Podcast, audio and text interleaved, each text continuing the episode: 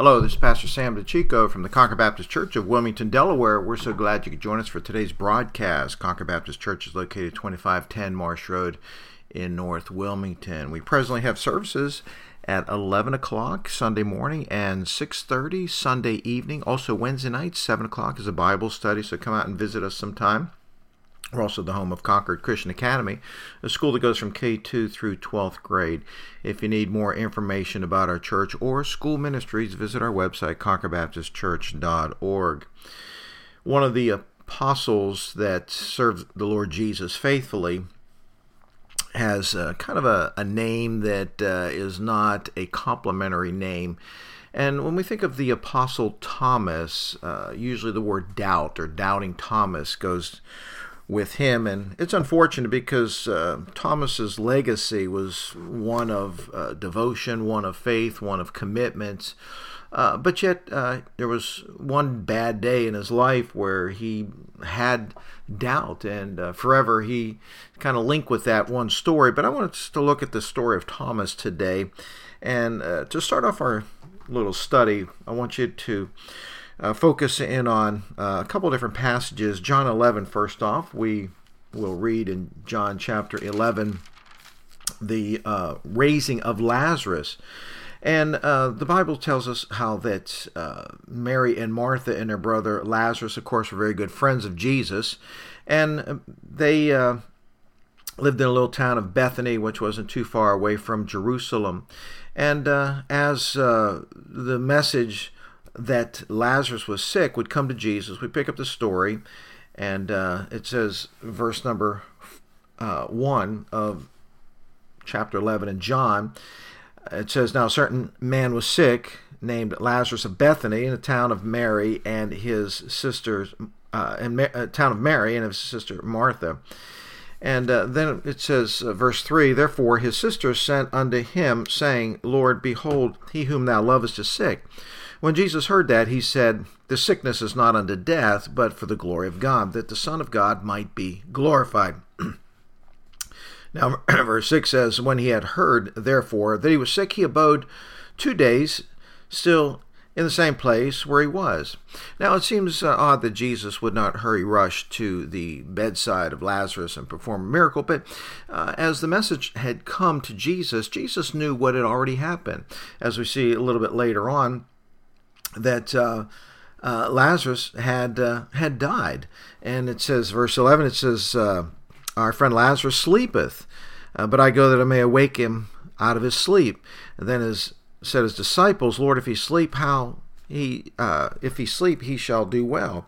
Howbeit Jesus spake of his death, but they thought that he had spoken of taking a rest in sleep. Then Jesus said unto them, Plainly, Lazarus is dead. So he knew that Lazarus had already died by the time the message had gotten there. So he waits two more days because uh, he's going to perform a greater miracle than a healing. He's going to he's going to perform the miracle of a resurrection. Well, in verse number 8, his disciples were concerned about the welfare of Jesus. And verse number 8, he says, His, disciples uh, say unto him, Master, the Jews of late sought to stone thee, and goest thou thither again? And Jesus answered, Are there not twelve hours in a day? If a man walk in the day, stumbleth not, because he seeth the light of the world. But if a man walk in the night, he stumbleth, because there is no light in him. In essence, they are afraid that Jesus was putting his life on the line and their life also. If they he went into the area of Judea, as uh, he, of course, had was a threat to the religious leaders of the day. They had talked about stoning him. Eventually, of course, they would orchestrate his uh, crucifixion. But as he uh, heard this this concern from the disciples, he asked them a question: Are there not twelve hours in a day? In essence, during the daylight, people don't stumble; they have light; they can see. But he says, if a man walk in dark, he stumbleth because there's no light in him. I believe Jesus is saying to these men that, listen, uh, this area of Judea is living in darkness. We need to go light this this uh, area of darkness. Uh, they're stumbling. They don't have truth. And so as uh, they're talking about eventually going to the town of Bethany, uh, Jesus has said that he is already dead. Now, Thomas makes a great statement here in verse number 16. Then said Thomas, uh, which is called Didymus, unto his fellow disciples, Let us also go that we may die with him. Now, this statement is one of, of great devotion. It's, it's a statement of courage. Uh, Thomas is kind of rallying the other men who are a little afraid and worried that if they go into Judea, that uh, they may be killed, Jesus may be stoned. And uh, Thomas' devotion was simply, let us go, and if we have to die with him, then we die with him. Well, that's that's quite a bold statement. That's quite a, a statement of devotion. You know, we think about uh, in our own personal lives, you know, we ask ourselves, or should maybe ask ourselves a question: Would I die for Jesus? Would I go into a dangerous situation, knowing, carrying the gospel, knowing that it could cost me my life. You know, we're blessed and fortunate to live in a great country of America that provides us religious freedom, and we really uh, can can preach the gospel without any persecution, and uh, have our churches and and uh, do all the things that are necessary in ministry. But uh, not every country in our world uh, affords their citizens the freedom that we have. There are some countries that would persecute Christianity, would persecute a missionary that would come in there. And uh, so, what what was going on there was a very serious situation, and uh, truly, he shows his devotion, he shows his commitment. You know, uh, when Jesus talked about being committed to him, he said in Luke chapter 14, verse 26, "If any man come to me and hate not his father and mother and wife and children and brethren and sisters, yea, and his own life, he cannot be my disciple. And whosoever doth not bear his cross and come after me cannot be my disciple. Now, uh, what Jesus is saying, not to hate people, hate your father, mother, people that you love. But he's saying, in essence, can you separate yourself from your mother, your father? These disciples had to leave their, their parents. They had to leave, um, probably, we know even in Peter's case, he probably had to leave his wife. Uh, and uh, he says, in, in, in, essence, are you willing to give up your own life to follow me? And so it was a very hard thing to follow the Lord Jesus. He demanded uh, complete devotion, and Thomas showed that complete devotion. He was a man that was totally dedicated to serving Jesus if it even if it cost him his life. So, you know, before we cast judgment upon Thomas, we need to look at the big picture. We need to see how that Thomas was brave, how that Thomas was courageous, how that he rallied the other men at this particular case because he said to his fellow disciples, Let's go. Let's, if we have to die, we die with Jesus. So, uh, we, of course, know how the story turned out. Jesus uh, did come to the city of Bethany there. It was also where he raised Lazarus from the dead. A great miracle happened. Four days, he's in the grave. Jesus uh, calls Lazarus back to life. And Jesus was showing that He is the resurrection and the life. What a beautiful uh, miracle, what a beautiful story that was. But uh, understand that it was all uh, the background was it was was that simply Thomas was one of the disciples that was willing to go into that city, see that miracle happen, see Jesus raise Lazarus from the dead, knowing that doing so could potentially be risking your life, and he showed great devotion to the Lord Jesus. But then, as uh, the story continues, and this is probably the more f- familiar part of, of Thomas's story it's found after the resurrection of Jesus Christ. Jesus rises from the dead. Um, by the way, there were other disciples that did not understand, did not believe, despite the fact that Jesus had told them over and over again that I will be crucified and I'll rise three days later. Uh, yet uh, many of the disciples didn't understand that. In fact, Peter objected to Jesus saying that. Jesus had to say, Satan, get thee behind me. Uh, so when we think of Thomas doubting, understand that the others doubted likewise. But that uh, night of the resurrection, Jesus appears unto uh, 10 of the apostles. Judas, of course, had already committed suicide, and Thomas, for some reason, was not there. When he appeared to the uh, 10, they were assembled uh, behind closed doors. They were very afraid that uh, they might be next and they might be persecuted or even crucified. And as he stood in the midst, he proclaimed in John chapter 20, verse 19, Peace be unto you. And then the Bible says he showed him uh, them his hands and his side. When the disciples saw it, they were glad. Once again, Jesus then said unto them, Peace be unto you, as my Father hath sent me, even so uh, send I you. And when he had said these things, he breathed on them and saith unto them, Receive ye the Holy Ghost. Whosoever sins you remit, uh, they are remitted unto them, and whosoever sins you retain, they are retained.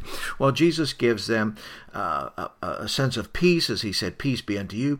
And then he gave them a great commission. He says, As my Father has sent me, so send I you. Now was their turn to go out into the world. Now was their turn to go and preach the gospel everywhere. They had been with Jesus, and they, they knew what the gospel was. They had seen the resurrected Jesus. They were eyewitnesses of uh, the death and the burial and resurrection of Christ.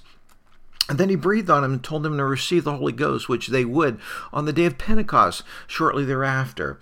And uh, he claimed that as, as they preach the gospel, people that uh, seek forgiveness will be forgiven. People who reject their message will be left in their sin.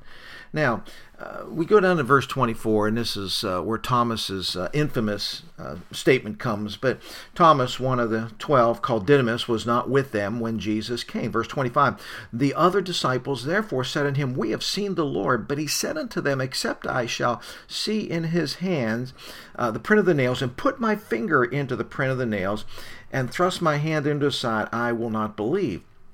This is a pretty powerful statement that Thomas makes. Now, you have to understand there were 10 men that witnessed and saw Jesus. It wasn't a, just one person said it. 10 men are all proclaiming the same thing, and yet he does not believe his fellow apostles. These are men that had banded together for three and a half years following Jesus, giving their life totally to Jesus. Why would they lie to him? Why would they uh, tell him something that was not true? But yet he said, Not only do I need to see the uh, the nail prints and the, the side that's been pierced, but I need to stick my finger and my hand in, inside these nail print inside these this sword pierced body.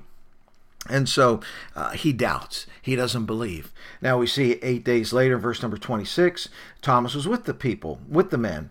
And then came Jesus, the doors being shut, and stood in the midst, and said, Peace be unto you.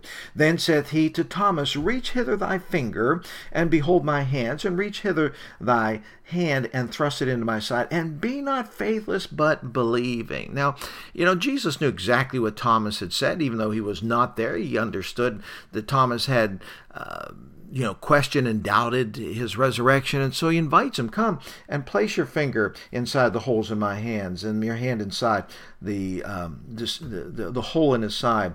And verse 28, and Thomas answered and said to him, My Lord and my God. Now notice what Jesus says in verse 29. This is a powerful statement. He says, Jesus saith unto him, Thomas, because thou hast seen me, thou hast believed. Blessed are they that have not seen and yet have believed. Well, that's us today, believers that uh, have not seen Jesus, but yet we believe. And isn't that what faith is all about? It is the the evidence uh, of things hoped for, the, the you know the the, sub, the substance of things hoped for, the evidence of things not seen. In Hebrews tells us that. And so that day, Thomas believed, but he had to see to believe. And Jesus said, "There's going to be many others, millions of people all throughout history that will never see the resurrected Christ, but they will." Believe. Those are the ones who are um, blessed. So, as we see this great story, we know that Thomas did believe, but it, it took um, the physical evidence for Thomas to believe. But uh, you and I that are out there today, uh, Jesus has been dead and resurrected 2,000 years ago. We don't have any physical proof like Thomas had, but yet we still believe. Now, as we think about Thomas's story, Thomas went on to faithfully serve the Lord Jesus. Uh, church tradition tells us that he went to India and it was there he gave up his life for the gospel. But uh, we see that Thomas was truly a, devout man, but he had doubts, and uh, unfortunately, uh, that's kind of what he's labeled. And we really shouldn't judge a man by that one lapse of of, uh, of faith. But you know, as we close today, let's realize that faith is necessary to please God. Hebrews 11 tells us that, and it, it also we have to realize faith is action. We have to just believe and, and do what we believe that God is, is is directing us. Faith is obedience to the Word of God. Faith believes without without sight. So I just want to encourage you today just believe and don't have doubts.